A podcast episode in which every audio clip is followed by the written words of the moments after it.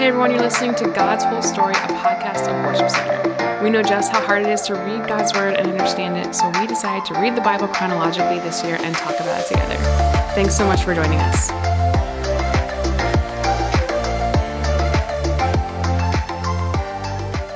Hey guys, it's Chelsea, and I'm here today with Lexi, Ryan, and Chris again. And Merry Christmas! It's September 25th, but we are talking about the Christmas story today. Um, a lot happening, a lot of echoes of the Old Testament. What stuck out to you guys today in the reading? Yeah, I think the echoes of the Old Testament struck me in a unique way. Usually, when I read the Christmas story, it's not right after we've gone through all the Old Testament and the prophets. And I just saw so much like prophetic imagery. I mean, you've got people being, being filled with the Spirit and giving prophetic words. You've got kind of some of these strange symbols happening, like somebody couldn't talk for a while, then they could. And you got this amazing thing about like a virgin giving birth to a son, which actually did happen in the Old Testament too, back in Isaiah.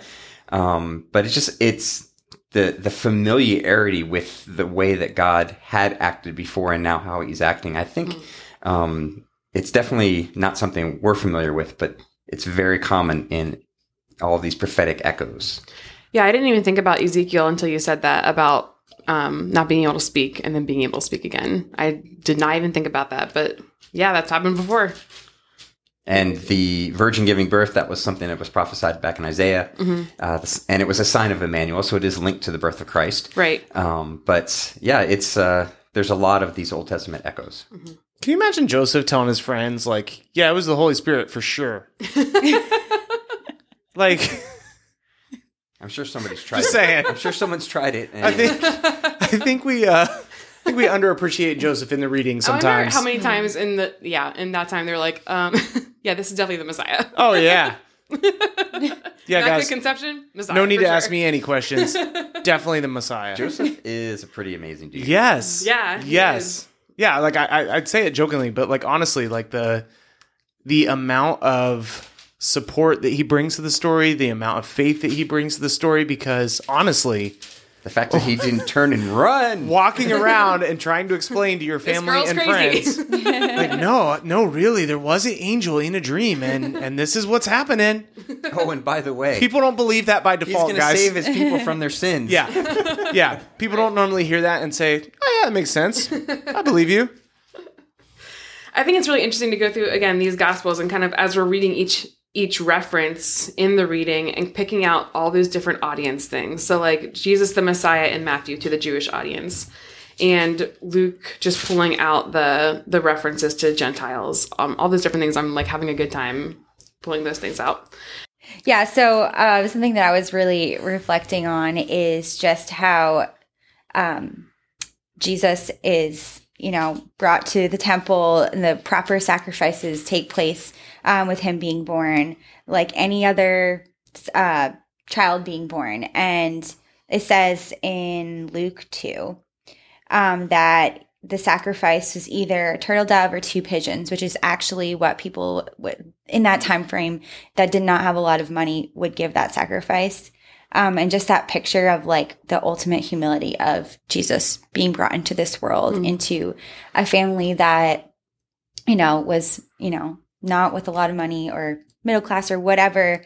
And, you know, it says that like people would not recognize him as the Messiah. And he just took on ultimate, it was just ultimate humility. And also the fact that like Mary and Joseph knew that he was the Messiah and they followed the proper law. And even though he came to fulfill the law, like he, it, it's just cool picture to see Yeah. that he legitimately became human in every way.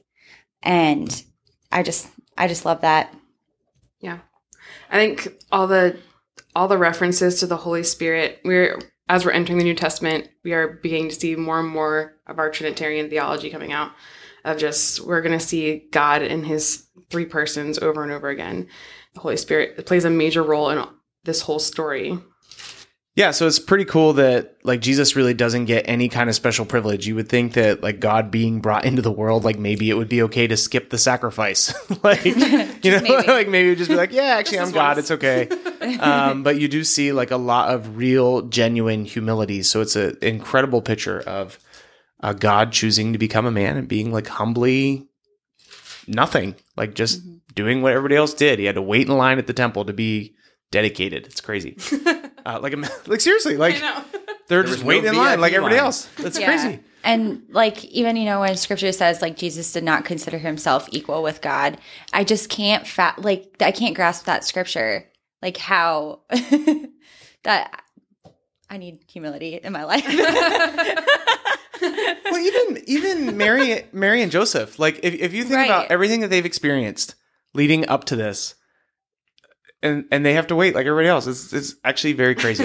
They're just like, Although that gave some great opportunity for some of these little, uh, just random cool characters to pop up. Like yeah, that's true. Anna, Yeah, that prophesy uh, who Jesus is. It's kind of just another witness Yeah. to what he's doing, and they even they keep tying it back into the, the broader picture too, like where Simeon, you know, says this is not just you know about the Jewish Messiah coming, but he's going to be a light to reveal God to the nations, to the Gentiles. Mm-hmm. Um, how cool is that? That like from his birth, there are people that are getting the full picture of what's mm-hmm. happening. Mm-hmm. Also, can you imagine being the other couples in line? Like, hey, we're so happy we have little baby, baby Haziel. They're like, what's going on with that guy? Just saying. All right, guys. Seems like a good way to stop. Uh, so glad you listened to God's whole story. We'll be back tomorrow. Tomorrow we're uh, going starting out in Matthew. So Wise men. we'll see you then. Bye. Bye.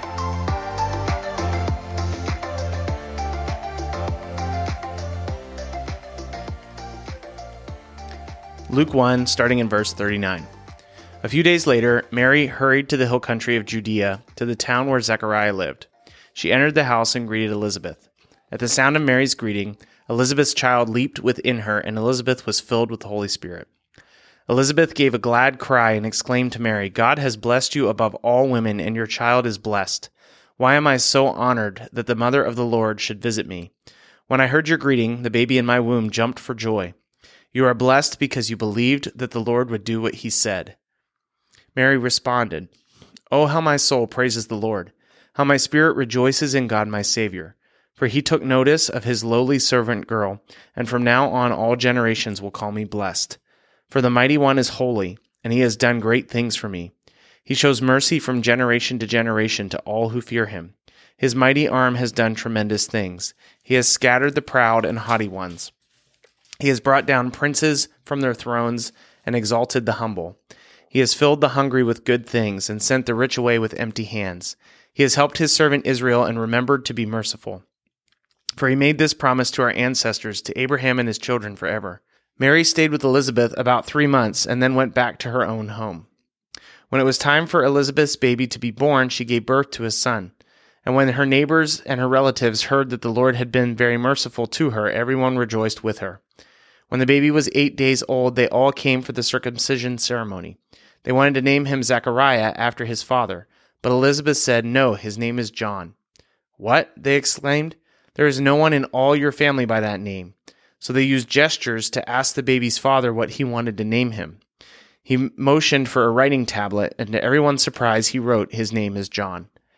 Instantly, Zechariah could speak again, and he began praising God. Awe fell upon the whole neighborhood, and the news of what had happened spread throughout the Judean hills. Everyone who heard about it reflected on these events and asked, What will this child turn out to be? For the hand of the Lord was surely upon him in a special way. Then his father Zechariah was filled with the Holy Spirit and gave this prophecy Praise the Lord, the God of Israel, because he has visited and redeemed his people. He has sent us a mighty Savior from the royal line of his servant David, just as he promised through his holy prophets long ago. Now we will be saved from our enemies and from all who hate us. He has been merciful to our ancestors by remembering his sacred covenant, the covenant he swore with an oath to our ancestor Abraham. We have been rescued from our enemies so we can serve God without fear, in holiness and righteousness for as long as we live. And you, my little son, will be called the prophet of the Most High, because you will prepare the way for the Lord. You will tell his people how to find salvation through forgiveness of their sins, because of God's tender mercy. In the morning light from heaven is about to break upon us, to give light to those who sit in darkness and in the shadow of death, and to guide us to the path of peace. John grew up and became strong in the Spirit, and he lived in the wilderness until he began his public ministry in Israel. Matthew 1, starting in verse 18. This is how Jesus the Messiah was born. His mother Mary was engaged to be married to Joseph, but before the marriage took place, while she was still a virgin, she became pregnant through the power of the Holy Spirit. Joseph, to whom she was engaged, was a righteous man and did not want to disgrace her publicly, so he decided to break the engagement quietly. As he considered this, an angel of the Lord appeared to him in a dream. Joseph, son of David, the angel said, Do not be afraid to take Mary as your wife, for the child within her was conceived by the Holy Spirit, and she will have a son and you are to name him Jesus, for he will save his people from their sins. All of this occurred to fulfill the Lord's message through his prophet. Look, the virgin will conceive a child. She will give birth to a son, and they will call him Emmanuel, which means God with us. When Joseph woke up, he did as the angel of the Lord had commanded, and took Mary as his wife. But he did not have sexual relations with her until her son was born, and Joseph named him Jesus. Luke 2, starting in verse 1.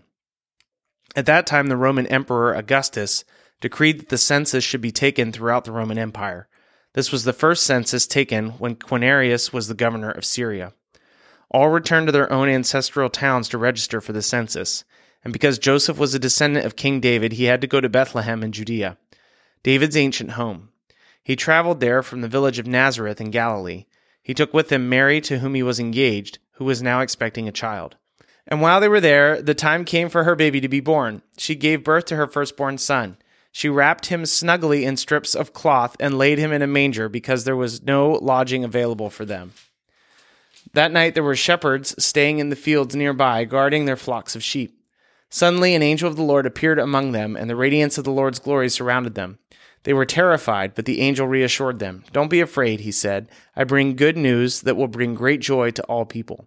The Savior, yes, the Messiah, the Lord, has been born today in Bethlehem, the city of David. And you will recognize him by this sign. You will find a baby wrapped snugly in strips of cloth lying in a manger. Suddenly the angel was joined by a vast host of others, the armies of heaven, praising God and saying, Glory to God in the highest heaven, and peace on earth to those whom God is pleased.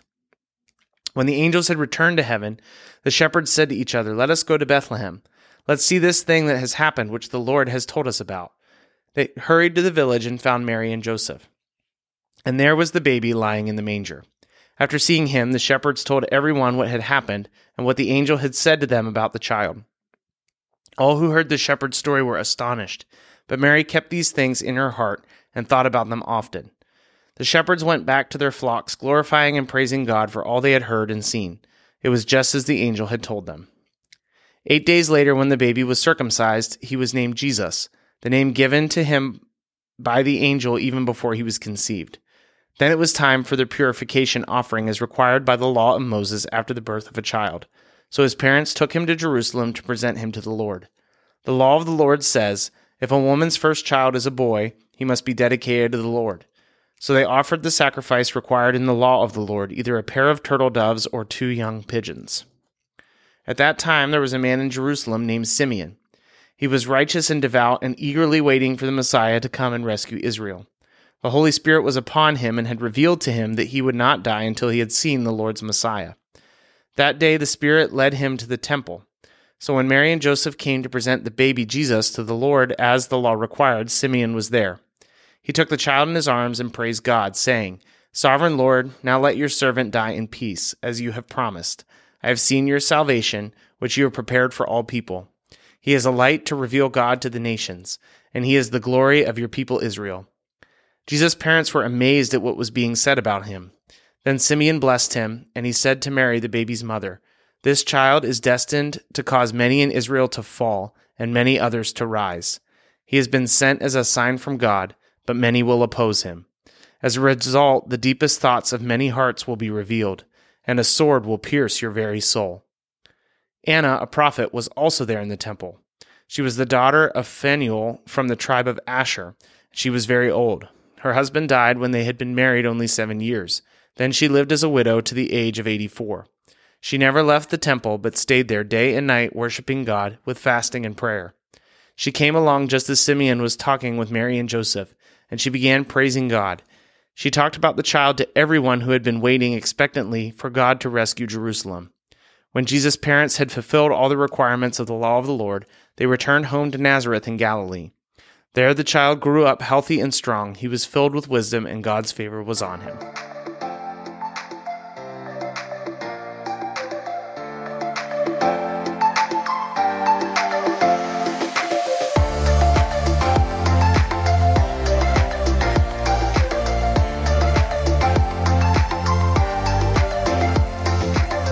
Hey guys, this is Ryan, and I hope you are getting a lot out of God's whole story. Uh, it means a lot to us, even as we are reading through God's Word every single day in the order that it happened. Um, if you want to go ahead and follow us, you can find us on Instagram and Facebook at God's Whole Story Podcast. Uh, we would love it if you would share this thing with your friends or people that you know, or just share what's sticking out to you. Uh, you can either send us a DM or you could actually email us at podcast at worshipcenter.org. You can email us if you have any questions, if something stuck out to you, if you'd like us to pray for you. And if you want a Bible, if you don't have one right now, or if you want a copy of the one that we're using to go through God's whole story, we'd be happy to send that to you. So go ahead and reach out to us in any way that you'd like. We'd love to hear from you. Have a great day.